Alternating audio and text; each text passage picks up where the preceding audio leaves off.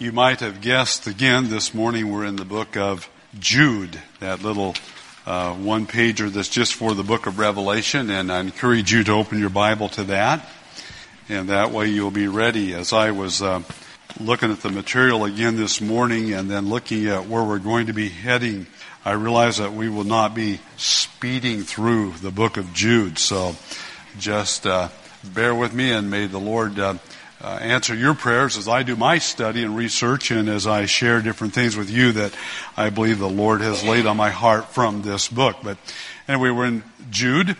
And as you might recall, the Holy Spirit had moved on Jude's heart uh, so deeply that he changed his direction as he sat down to write this letter uh, to his brothers and sisters in Christ. And I mentioned most likely those folk he wrote to were probably the same folk that Peter had written to. And in verse 3, Jude expresses to his readers this action that the Holy Spirit had impressed upon his heart.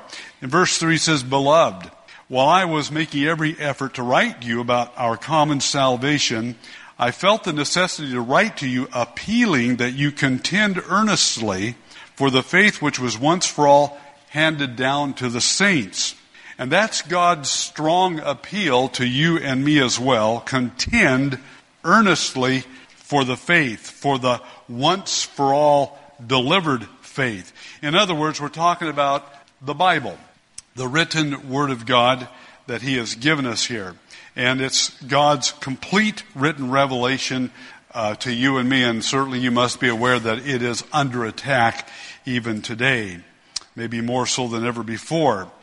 Last week we saw what happened when we allow the Holy Spirit to lead in our lives, as we find Jude did here in verse 3. First, we express a genuine concern for our brothers and sisters. And you would expect that, would you not? I mean, we're a family a redeemed family, and no matter where you go, you find redeemed folk, and God moves upon your heart as you meet them, both having fellowship, but encouraging each other, praying for one another, and, and so forth. And so there's a genuine concern for our brothers and sisters. Secondly, though, uh, we saw that our focus becomes more and more a spiritual focus. And today, that's a big issue. Because even Christians get wrapped up in all the other extraneous things to talk about with one another, uh, your health, your jobs, uh, you know what's going on uh, po- politically and so forth, and we don't focus on the spiritual being of the person. What's God doing in your life? What are you reading in the scriptures? Uh, how is He leading and directing you? Uh, what What is it that you're going through that He's drawing you closer and closer to Himself, for example? And we find that Jude focused in on the more and more on the uh, uh, spiritual aspect of the person. And number three, we saw in verse three uh, last week that uh, the Holy Spirit gives us specific direction. And you know, you find yourself, and so do I, in situations, say, Holy Spirit, what do you want us to do? And you say, would you please give clear direction? What, what is it you want me to do? Uh, sometimes so much to what route do you want me to take to work? As I go to work, I'm going to be a faithful worker, but what is it you want to do in my life as I go to work? All these realms here, he will give you specific direction.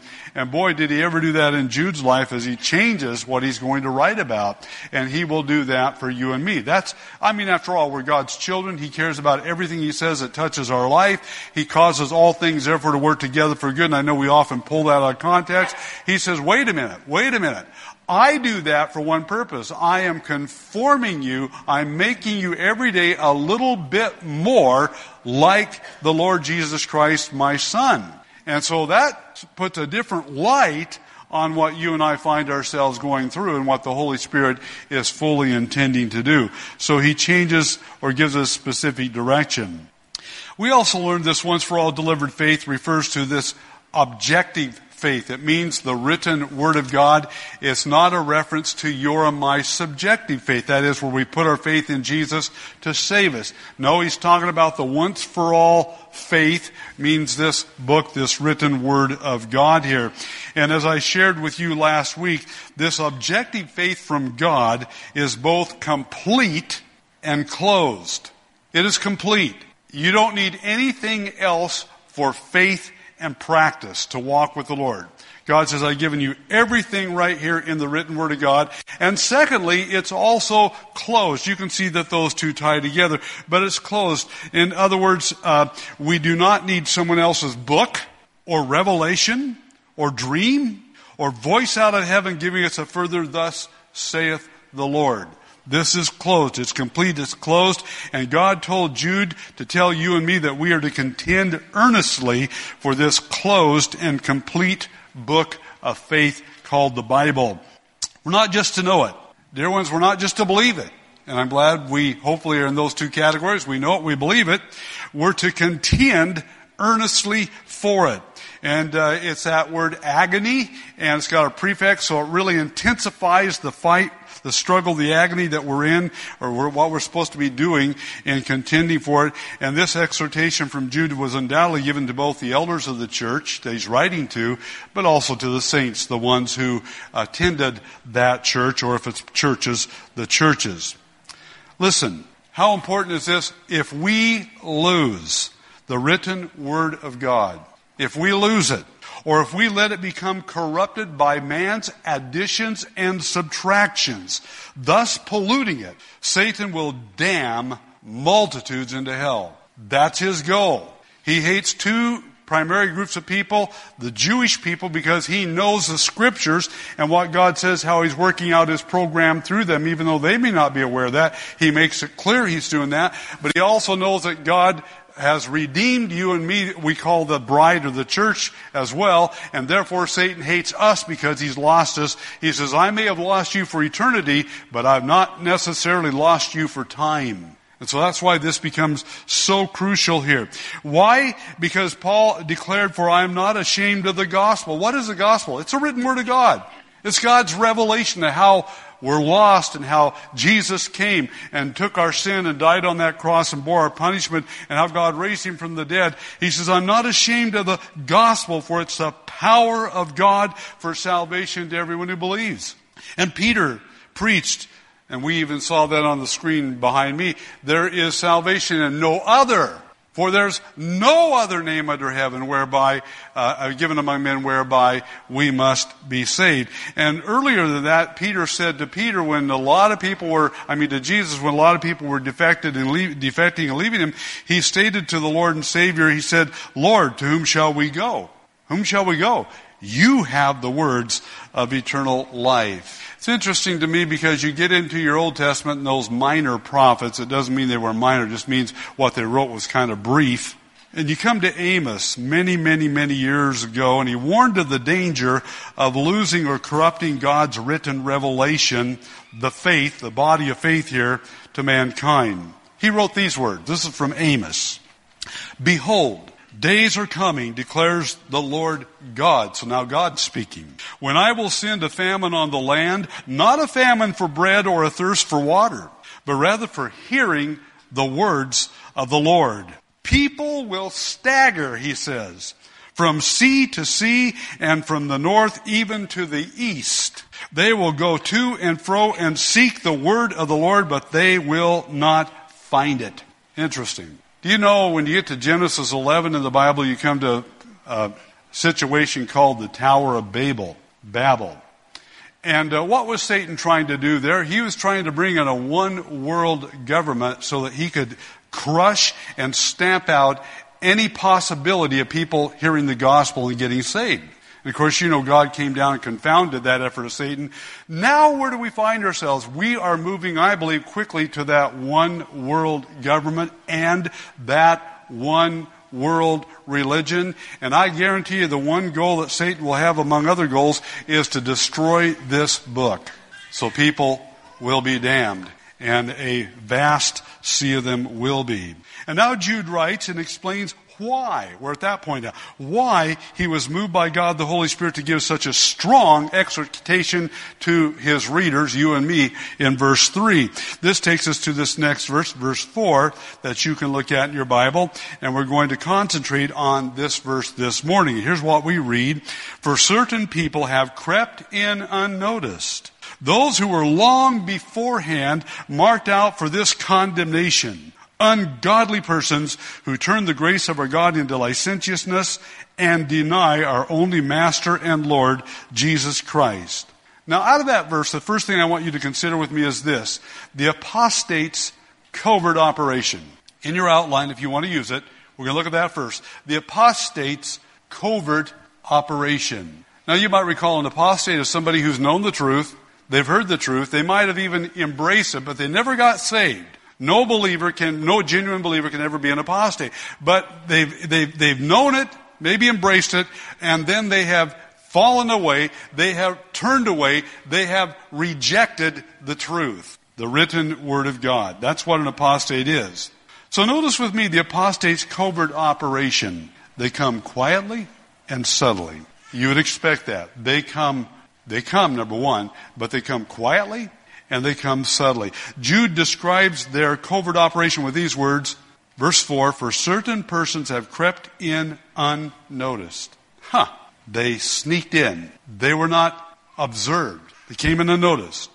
In verse 12, Jude describes them as men who are hidden wreaths in your love feasts when they feast with you without fear, caring for themselves. We're going to go to communion, but we don't do it like they did back there. They had a regular feast, you know, and people uh, would come in and they would eat and so forth, time of fellowship. And these guys, they were right in the midst of all that. And, but he says they were like hidden reefs. They had no idea of the devastating danger of having those people in their church. They come in quietly and subtly. Peter had written before that the apostates were going to come. He had mentioned that in Second Peter, but uh, here, he, in fact, he writes, "But false prophets." This is Peter. But false prophets, prophets also arose among the people, just as there will be also false teachers among you, who will secretly introduce destructive heresies, even denying the master who bought them, bringing swift destruction upon themselves. Now Jude writes, they're here. Peter said they're going to come. Jude says, guys, church, they're already here. They're here right in your very midst. Amazing. Do you not find it rather surprising that these folk that Jude is writing to seem to be unaware? I mean, they're, they're, they seem to be totally unaware that these apostates are right there in the midst of the church. And that's why the Holy Spirit had him change his direction about what he's writing about. They, they weren't, they didn't even seem to have a clue about that. you know, it tells me we really are just like sheep, aren't we? We just, just like sheep. Very gullible so often. Paul knew they were coming. We talked about that last week. In Acts 20, he warned the Ephesian church elders, be on your guard, guys, be on your guard for yourselves and for all the flock among which the Holy Spirit has made you overseers to shepherd the church of God, which he purchased with his own blood. I know that after my departure, savage wolves will come in among you. That's a strong statement. Savage wolves will come in among you, not sparing the flock, and from your own selves men will arise speaking perverse things and draw away the disciples after them. Paul spoke those words around 57 AD, by the way. And then he writes to his disciple Timothy in 63, six years later approximately. Here's what he wrote to Timothy, who he had left to pastor the Ephesian church, or churches. Listen to what he wrote to Timothy just six years later. He says, For some men, straying from these things. They've strayed, have turned aside to fruitless discussions, wanting to be teachers of the law, even though they do not understand either what they are saying or the matter about which they make confident assertions. Paul adds these words, fight the good fight, Timothy. Keep faith and a good conscience, which some have rejected and suffered shipwreck. That's not just a little thing here. That's not a little tiny hole in the side of your boat. They have suffered shipwreck, he says, in regard to their faith. That's a serious thing. Among these are Hymenaeus and Alexander. He even points out their names, whom I have handed over to Satan. Now, whatever it was was pretty bad that he had to turn them over to Satan so that they will be taught not to blaspheme. When Paul writes to Timothy again about four years after that, so now you're ten years later, from when he visited the Ephesian church and wrote those words in Acts 20. He writes, but avoid worldly and empty chatter, for it will lead to further ungodly, and their talk will spread like gangrene. And now he lists two guys. Among them are Hymenaeus and Philetus, men who have gone astray from the truth, saying that the resurrection has already taken place. And they upset the faith of some. I, I wonder, what, what kind of teaching is that? If I got up here and said, hey folks, I just want you to know the resurrection's already passed. Forget that one. Think about your theology if that be the case. Why be here? You know, let's just go home. But here these guys were in the church allowed to teach that. That was just 10 years later.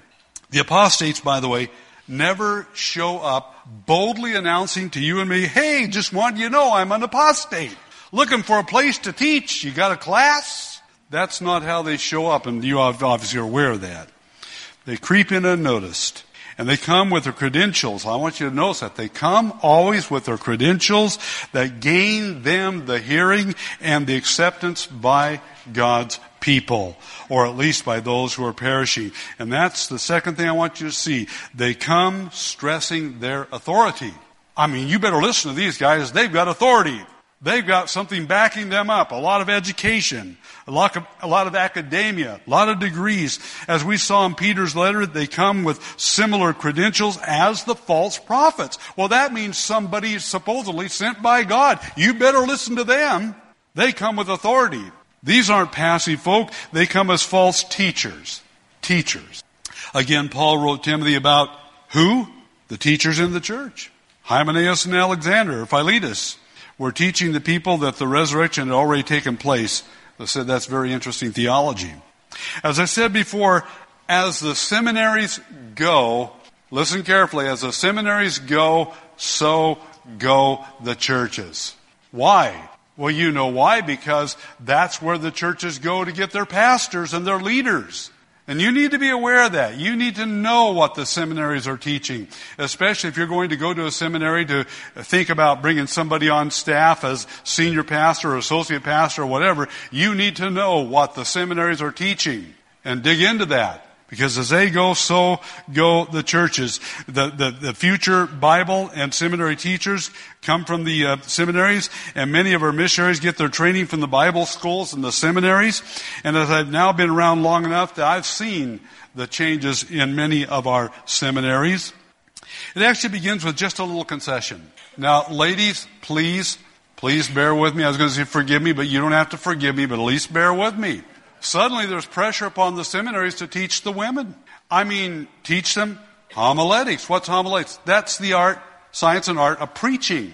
Now you say that, that's not a real problem. I mean, because women have to get up front and, and they teach classes and teach women. You're right there. But here's what happens. From that little edge there, suddenly the door opens wider. And suddenly you have women who are pastor, I call them pastoresses of churches. Now, some of you might find offense about that, but I'll tell you what, I go to the requirements for the ones that God said will be uh, the, the elders of the church, and uh, those those uh, requirements make it pretty clear from God. He, that doesn't mean the men are always going to be God, and that's why you're talking about Jude here. But that's a real concern. And that begins to be a little bit door that opens wide. Here's another one. The seminaries begin to think we need to be teaching psychology. You might guess where that one heads. And some of you are shaking your head because you already know because you've been there and seen that. So psychology now enters into the seminaries. And now we got to think, well, what does the world say about this? And how do you teach this situation from the world viewpoint? And you certainly can't teach it from the Bible. I mean, that's not a psychological book. And so, so, so you have psychology. And believe it or not, my seminary even went into the depth of adding psychiatry to that. They no longer have it now, but they did. And then here's another thing that happens. This is Satan. You see, he's making his inroads, and I want you to be aware of it because as the seminaries go, so go the churches. And I'm very concerned about this church. I'll get back to that in just a minute. But here's another thing. If you have the GI Bill, and you want to go to a seminary, then the, the seminary has to comply by the requirements of the federal government. Now you got another problem there.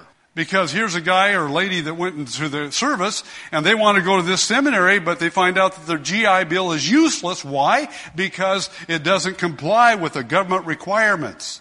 I just want you to be aware of what's going on here. I come back to myself because at my age, I, I don't know how long I'm going to be able to be here. I'm hoping we're all going to be raptured out here, but sometime, you know, I'm going to keel over. That's okay if I do it in the pulpit. I don't mind that. That's, that's a good way to go, right? But I am aware and very concerned that we, you know, you're going to have to be thinking in terms of who's going to be the senior pastor. And I'm very concerned that it be somebody that is grounded in the Word and is going to be faithful to the once for all delivered faith. Amen? That's my concern because so many multitudinous churches no longer are concerned about that. You end up with homosexuals and lesbians that are pastoring these churches.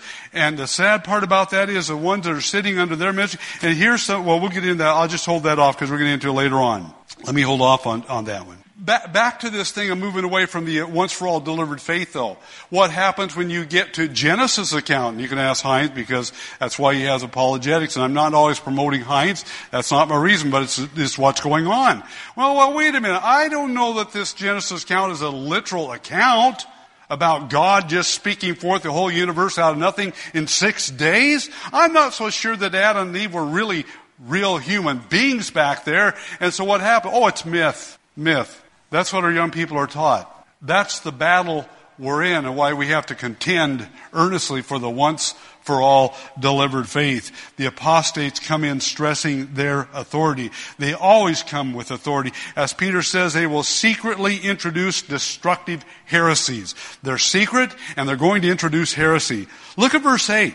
Back to Jude. Look at verse 8. Yet in the same way, these men also by dreaming defile the flesh and reject authority and revile angelic majesties. I, I'll, down the road, not today, we'll get into that a little bit more. But hey, these guys say, I've had authority. I've seen angels. I've not only seen angels, I have reviled those angels. Whoa, better listen to this guy. He's coming with credentials. He's coming with power. He's coming with authority. Surely God's hand must be upon him. That was happening there in this church that Jude has to address here. Verse 16 goes on, it says they speak arrogantly, flattering people for the sake, why? Of gaining an advantage. And Jude continues telling us the apostles of our Lord Jesus Christ warned us that these apostates would come mocking. They're going to mock. They're going to, what, you believe in the, the uh, literal word of God being from God without error? You believe that you can fully trust this book from God? I mean, that's antiquated. How could you do that? That's how they come. So I asked the question, how do you think so many churches today became pastored by homosexual folk, lesbians, reprobate people? It's very troubling, folks. These self-appointed pastors of these churches practice the depth of immorality while they hold up this Bible and say, I'm giving you the thus saith the Lord. That's very troubling. You talk about deadly danger. And these folk, by the thousands, sit under them, embracing their theology, embracing their lifestyle, and they really believe, listen, they really believe they're going to go to heaven. They really believe that God is their heavenly Father, and they don't understand they're one heartbeat from an eternal damnation in hell. That's the warfare that's going on, and that's why Satan is doing everything he can to pollute and destroy the church and destroy this once for all delivered faith. And that's why Jude says God's leading him, say, you get in there and you fight, diligently fight for this once for all delivered faith. But don't miss the point that Jude stresses. These apostates always come stressing their authority. They come as teachers and as an authority on the Bible and theology, and they wow you with their insight and their degrees, and that tends to be their covert operation. And that takes us now to the next main movement in your outline. It's an amazing one. The apostates preordained doom. The apostates preordained doom. God declares his strong opposition toward every apostate. I mean, this is a declaration now by God. He's having Jude write it. But this is God speaking from heaven. He declares his strong opposition, opposition toward every apostate. And this is a very, very strong statement from God. He says this about every apostate. They were long beforehand marked out for this condemnation. That's strong. In other words, God says He wrote long ago about the judgment He has reserved for them. That tells you something about God's severe wrath He has reserved for these apostates. And it's not hard for us to arrive at why God has such wrath reserved for them. As Paul made clear when he addressed the Ephesian elders, the church of God was purchased with his son's own blood. Blood he calls precious blood as of a lamb unblemished and spotless, the blood of Christ. But also, God knows these apostates always resist the Spirit of God. That's what Stephen said, didn't he, about those apostates. They always resist, you do always resist the Holy Spirit. And Satan uses them to blind the minds of the unbelieving so that they might not see the light of the gospel of the glory of Jesus Christ, who is the image of God, and come to saving faith. And once these apostates gain their foothold in a church, the people in that church are placed in the most extreme, deadly danger. I think of the masses that sit in churches today that don't have a clue. But they're religious. They feel good. And they even feel confident people. They feel confident. If anybody's in, they're in. If anybody's going to go to heaven, they're going to go to heaven. As they continue right on in that delusion. And that's why long ago God declared his strong opposition toward every apostate. And we see that next in number two, and that's Jude's Old Testament examples of God's intense judgment upon the apostates. God's intense judgment upon the apostates. Now it's interesting because the illustrations he used, I don't think he's saying that they necessarily are damned. Now some are, obviously. But, but I think he uses the illustrations to show the intensity of his judgment. I think that's what he's doing here. Excuse me. This morning, we're not going to go into the depth of these illustrations that he uses. As I said, that'll be for another time because there's so much in there that I need to cover. Uh, but they're given in verse 5 through 7, and we're just going to highlight each one of them this morning. He takes all three of his examples out of the Old Testament, in which his readers are very familiar with. Look at verse 5. He says, Now I desire to remind you, so they know this. I desire to remind you, though you know all things once for all. I find you're going to find this interesting because what he's going to say next that the Lord, here's illustration number one, after saving a people out of the land of Egypt, subsequently destroyed those who did not believe. Illustration number one. He takes them, what they're very familiar with, the Exodus. He said, you know that story. Your forefathers were slaves in Egypt, and they saw how God miraculously delivered them out of that Egyptian bondage of slavery. They saw those miracles. And then God takes them to the brink of the Red Sea, and right there, you know, they, here comes Pharaoh's army, and once again they think they're done for, and they they saw God incredible open up that vast sea of water, and they were told to walk through on dry ground. They got to the other side, and Moses put his hands up or whatever, and the water came crashing down on all those Egyptians. He destroyed them all. And then look, they, they were out there with maybe a couple million, we don't know how many, but there was a mass group of people and all their animals as well. They took their livestock with them. You're in a desert, a wilderness out there, a, a, uh, a hard situation, no water, no food. So you got at least a million people, all this livestock, and every single day he provided water. In fact, the book of Psalms says he even caused rain out there for them. And you know, he struck the rock twice and water came out of that and food out of heaven and quail. He, I mean, for those millions of mouths, both the people and the livestock to feed. They went through that for, for that period of time and they saw these miracles and finally it came time for them to put their faith in God and go in and conquer the land and they refused to go. They voted 10 to 2 not to do it. And God said, I've had it. That's enough for me. And his wrath came on, and I mean, what a wrath. He said, I will lay every single one of that first generation low in the desert. They're all going to die because they wouldn't move forward by faith. That's the example he uses here. So not, that, by the way, when we talked about apostasy, I don't think he means that all those of that first generation that died in the wilderness went to hell. If that's the case, where did uh, Moses and Aaron go? So that's not the case. But he uses that as an example of his intense wrath and judgment upon such as these apostates. Then he comes to the second illustration. What's amazing about this? He says, You people know this. Know what? Look at verse 6. Look at verse 6 in your Bible.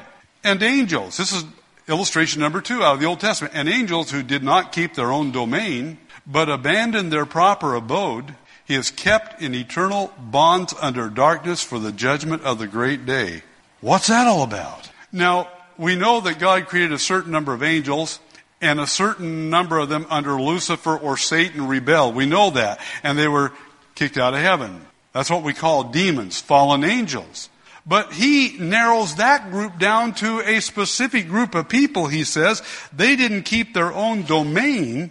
They did something that was so beyond comprehension that God says, I kept them in eternal bonds under darkness for the judgment of the great day. I think he's talking about something that happened there in Genesis 6 that caused God to bring on a worldwide flood. We'll get to that on another Sunday. But the point being God, look at God's intense, fiery wrath and judgment. That group of angels, not all the fallen angels, but that specific group, whatever they did, and by the way, those angels were created in, before God. They were righteous. They were in heaven. They saw the glory of God. They saw the glory of heaven. They saw the glory of the, of the Lord Jesus Christ before He came to earth. They saw all that and they turned away from it. And not only did they turn away from it and follow Satan, but this group did something even beyond that. And God says, because I'm pouring out my intent. Remember now, He's using an illustration of why He will pour His wrath out on these apostates. What a frightening thing to be in that category. Well, so much more, but we'll leave that to another time. He comes now to the third illustration, verse 7. Just as Sodom and Gomorrah and the cities around them, since they in the same way as these, and I think that's the angels, that antecedent goes back to these to the angels, indulged in gross immorality and went after strange flesh, are exhibited as an example in undergoing the punishment of eternal fire. We don't need to go into the story. You know well. What did he do? He, he uh, got Lot and his family out of there and he rained fire and brimstone on Sodom and Gomorrah and the surrounding cities. Those are the three illustrations he, he uses out of the Old Testament to say this is God's intense judgment on these apostates. What a frightening situation. But he doesn't quit at that. He actually throws in a fourth. Look with me, and, and by the way, this is in your Old Testament, but you're not going to read it in your Old Testament. This one you've got to get from Jude, and that's Jude 14 and 15. Tells you about the prophet Enoch. First of all, you find out that he was a prophet. It was also about these men that Enoch, in the seventh generation from Adam, prophesied, saying, Behold, the Lord came with many thousands of his holy ones. He's telling them that's yet future, putting the past tense, but it's future to execute judgment upon them and to convict all the ungodly of all their ungodly deeds, which they have done in an ungodly way. Boy, use that word ungodly over and over and over. And of all the harsh things which ungodly sinners have spoken against him. Enoch, way back there, prophesied about these people. And may I say, I believe that carries right on into the tribulation that's yet to take place and these people that are going to say ungodly spoken, speak ungodly things against our Lord and Savior Jesus Christ. So he actually has four illustrations out of the Old Testament of the intense wrath of God. Amazing. That's why long ago, long ago, God declared with strong opposition toward every op- apostate. And we see that next in, I'm sorry, going on to the next part here in your outline here. Before I get there though, I want to talk about the apostate's preordained doom a little bit more. When God comes to closing his written revelation, this book you hold in your hands called the Bible, when he comes to the conclusion of the revelation he writes and gives to us, he writes these words. And he who sits on the throne said, Behold, I am making all things new. And he said, Write, for these words are faithful and true. Then he said to me, It is done. I am Alpha and Omega, the beginning and the end. I will give to the one who thirsts from the spring of the water of life without cost. He who overcomes will inherit these things, and I will be his God, and he will be my son. But for the cowardly and unbelieving and abominable and murderers and immoral persons and sorcerers and idolaters and all liars. Their part will be in the lake that burns with fire and brimstone, which is the second death. By the way, how does the Bible define liars? Those that say that Jesus is not the Christ, the Son of God. 1 John 2, 22 says that. And he continues in, in the last chapter of the book of Revelation, I testify to everyone who hears the words of this prophecy, of this book, and I think it's not just Revelation, it expands over the whole of the written word of God. If anyone adds to them, God will add to him the plagues which are written in this book. If anyone adds to them, God will add to him the plagues which are written in the book. And if anyone takes away from the words of the book of this prophecy, God will take away his part from the tree of life and from the holy city which is written in this book. Serious stuff. And dear ones, it's happening all over. It's happening in our seminaries, Bible colleges that have gone liberal. It's happening in church after church after church. Amazing. And that brings us to the next and last part in your outline the apostates' two revealing marks. Normally, always weird. Normally, always. But nonetheless, true. Two revealing marks. First of all, they turn God's grace into licentiousness. They turn the grace of God into licentiousness. Jude described these apostates who crept into the church unnoticed as being ungodly. How does God in the Bible describe ungodliness? Well, let's look together. Turn, if you would, or you can see it behind me on the wall, and you're familiar with these scriptures. We're going to look at the last part of Romans chapter 1. This is an ungodly culture, society, and we're just going to look at the last part how God describes ungodliness. Verse 28 to the end of chapter 1. And just as they did not see fit to acknowledge God any longer, boy, that's America. Don't see fit to acknowledge Him as God any longer. God gave them over to a depraved mind. That's America.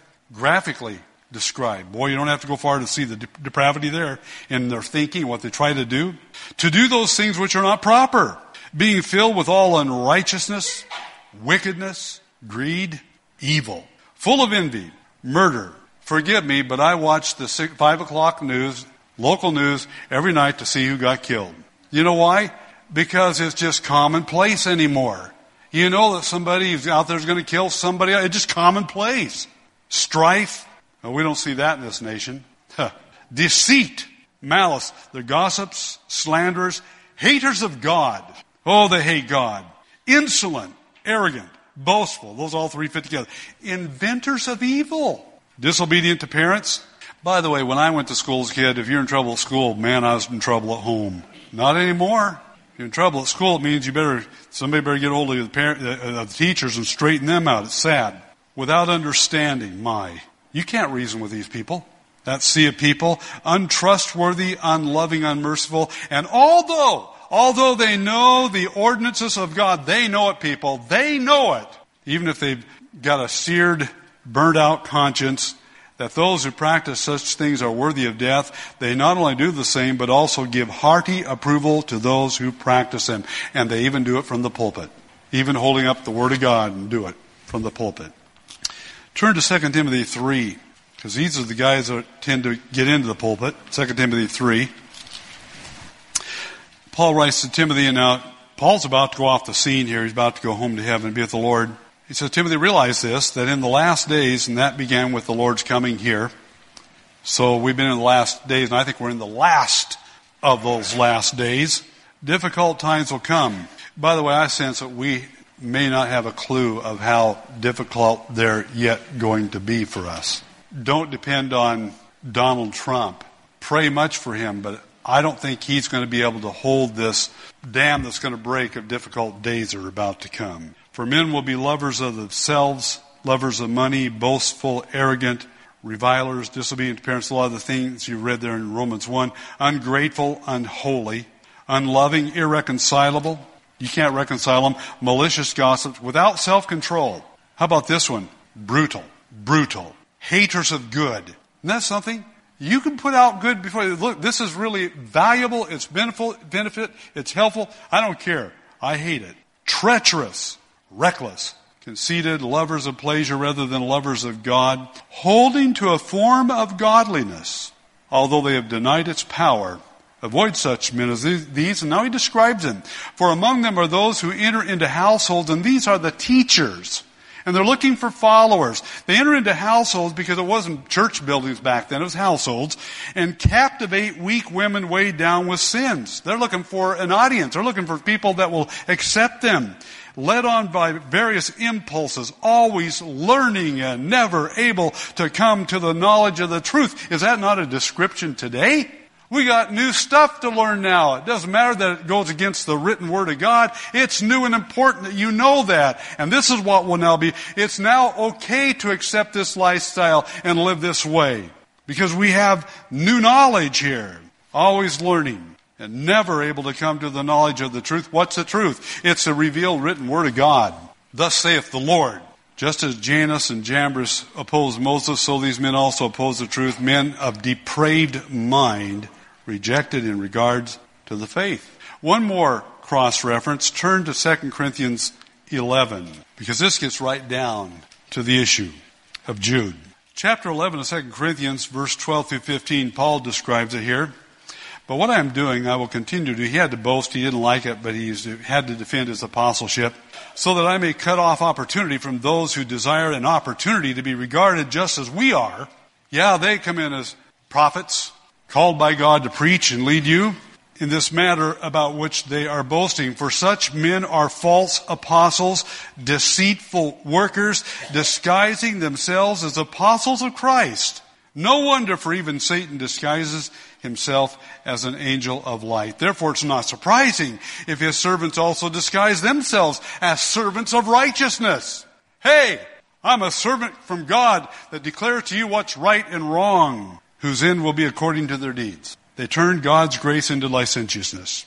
And the writer of Hebrews asked this probing question, how much severer punishment do you think he will deserve who has trampled underfoot the Son of God and has regarded as unclean the blood of the covenant by which he was sanctified and has insulted the Spirit of grace? Sobering. The word licentiousness, by the way, means unrestrained gross immorality. These apostates flaunt God's grace by indulging in unchecked open immorality. Here's how Peter describes them. He said, Many will follow their sensuality. Because of them, the way of the truth will be maligned. There you go. The way of the truth is going to be maligned because they follow their sensuality. They indulge the flesh in its corrupt desires and despise authority. They count it a pleasure to revel in the daytime. It's not just a nighttime thing with them. It's a lifestyle. They are stains and blemishes, reveling in their deceptions as they carouse with you, having eyes full of adultery that never cease. Are you surprised when you read about these television evangelists, preachers that fall? That in mass, so many of them, not all of them, are, are after uh, money compounded upon compound upon compound money.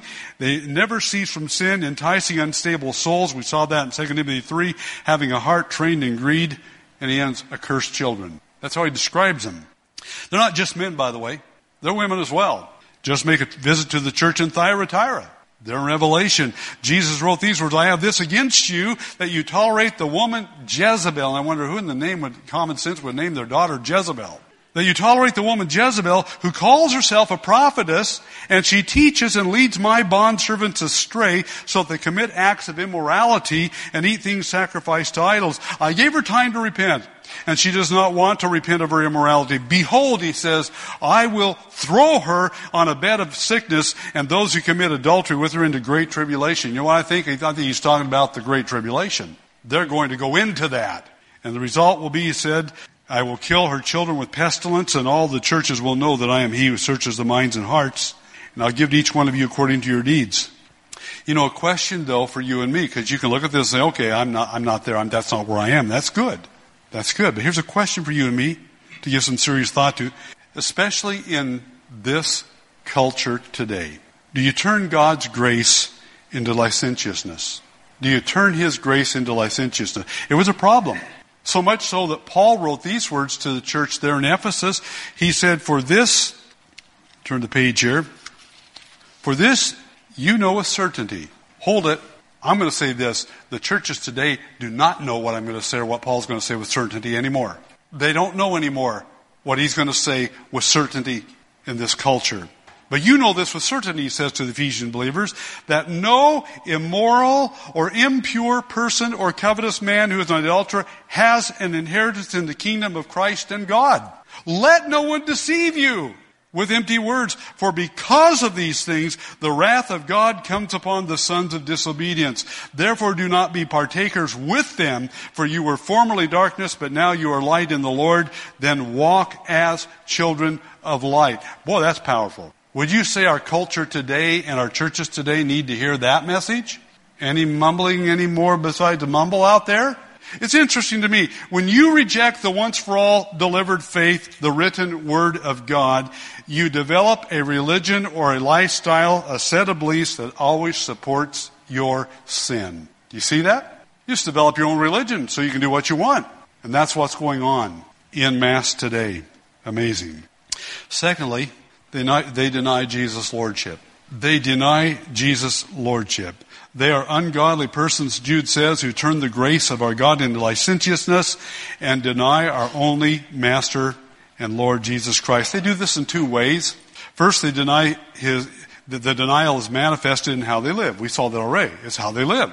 They deny him being in control of their life and them yielding to him and living a godly, pure life. I don't mean you don't ever fall into sin, have evil thoughts, do wrong things, say wrong things. I'm not saying that. I'm talking about these people out and out deny it. And they go blatantly, blatantly into a wicked lifestyle. So they, this denial is manifest in how they live, and we've seen that already. But secondly, this denial is manifest in what they teach, and I mentioned that. They always create a religion, a set of beliefs that supports what they're doing, even though it's sin. Peter described them as false teachers who will secretly introduce destructive heresies, even denying the master who bought them, bringing swift destruction on themselves. Now, I'll bet 75% of you could probably quote with a King James, New American Standard What, Romans 10, 9, and 10. You don't have to, but I'll try it. Paul wrote those words, God had him write them, that if you confess with your mouth, Jesus is the Lord. So it starts there. You confess with your mouth, Jesus is Lord, and believe in your heart that your whole innermost being, that's everything about you, believe in your heart that God raised him from the dead, you shall be saved. That's the birth. That's being born into God's family. And then he just explains it. For with the heart man believes, remember that? Believe in your heart that God raised him from the dead. With the heart man believes, resulting in what? Righteousness. What happens? The Lord, at, the, at that very point, split second, the Holy Spirit comes into your life and gives, uh, comes into your being, I should say, and He quickens your spirit. You, you, you come alive. You have eternal life at that point. And what happens is the Lord takes all your sin, all your deserved punishment. In fact, this is what this represents. And He gives you, it's called imputation. He gives you His righteousness. That's why God can put up with you even though you still are a sinful being, but you're a redeemed sinful being. You are clothed with His Son's righteousness. You believe in your heart that God raised Him from the dead, you'll be saved. He said, for with the heart man believes resulting in righteousness, and with the mouth now, something happens. If you're wonderfully saved, your mouth confesses. Confess that Jesus is Lord to the glory and praise of God. 1 Corinthians 12 says, verse 3, no one can say Jesus is Lord except by the Spirit. You say, oh yeah? I can go out here to a street person and say, I got 20 bucks. Just say, Jesus Lord, it's yours. Sure, they can say it. That's not what that means. You know that. It means if you're saying that with all your heart, then something's happened. God, the Holy Spirit, has come into you and quickened you, and you are born into God's family. And if you're here this morning, and we probably have some in that situation, I encourage you to get that settled. Confess with your mouth that Jesus is Lord and believe. By the way, but let's go back to that. What does that mean? Confess that He is Lord. I'll tell you what it means. It means you're saying you are God. That's what that's saying. You are God. I am sinful before you. I deserve the judgment that you declare in the once for all delivered faith, and that is if I died right now, I'm going to go to hell. I deserve that, and I don't want that. I want you to come into my, I'm surrendering my life to you. That's what that means. Confess that Jesus is Lord. It means it's not just words. It's not just words. And that's a concern because some people will just pray a little prayer and think, oh, I'm in. And then what happens? They find themselves right back there, what Paul wrote in Ephesians 5, continuing on in immorality and so forth, and that's not salvation. Now I know you're going to have a battle and a fight. I know that. The scripture talks about that. But you're a transformed person that's been born into God's family. You love God. You love His Word. You hate your sin. And by the way, these people don't hate their sin. They love it. They flaunt it. They promote it. Quite a difference here. So what you say, what do you say about being genuinely saved? How do you live or how does your life evidence you are committed to contending earnestly for this once for all delivered faith we know to be the Bible, the written Word of God? Are you growing in your grace and knowledge of the Lord Jesus Christ? Are you becoming more and more being transformed from glory to even greater glory? There's got to be some folk. There's got to be a little bit of that. There's got to be certain little things that are happening in your and my life because God says He's causing all things to work together to create that in you, that you and I will become more and more like Jesus. By the way, one thing you'll find, you'll hate your sin more and more. You'll hate the fact that you fall into sin. You'll struggle with that. That's okay. That's okay. But are you seeing that you're contended, you, you are, you're committed to the once for all delivered faith and you're contending earnestly for that? I think about that because I was laying in bed, not sleeping very much again this early, early morning. I was thinking about people who've been under my ministry, young people, and a number of them are no longer in church at all. Gone. Gone. You know what happens normally? They fall in love with somebody who else is not in church. And there's no guarantee that God is going to draw them back. Somehow, we hope that, of course. Pray that. No guarantee of that. But what happened? The writer Hebrew says, beware lest you drift. For how will we escape if we neglect so great a salvation? Dear ones, this is the culture and day we live in. And I'll go right on preaching it until God takes me home. It's so important. So, we have here the apostates, two revealing marks. They turn God's grace into licentiousness. They deny Jesus' lordship. They just do whatever sins they choose to do. But we will contend earnestly for this faith. Let's pray together. Heavenly Father, really just one verse there, verse 4.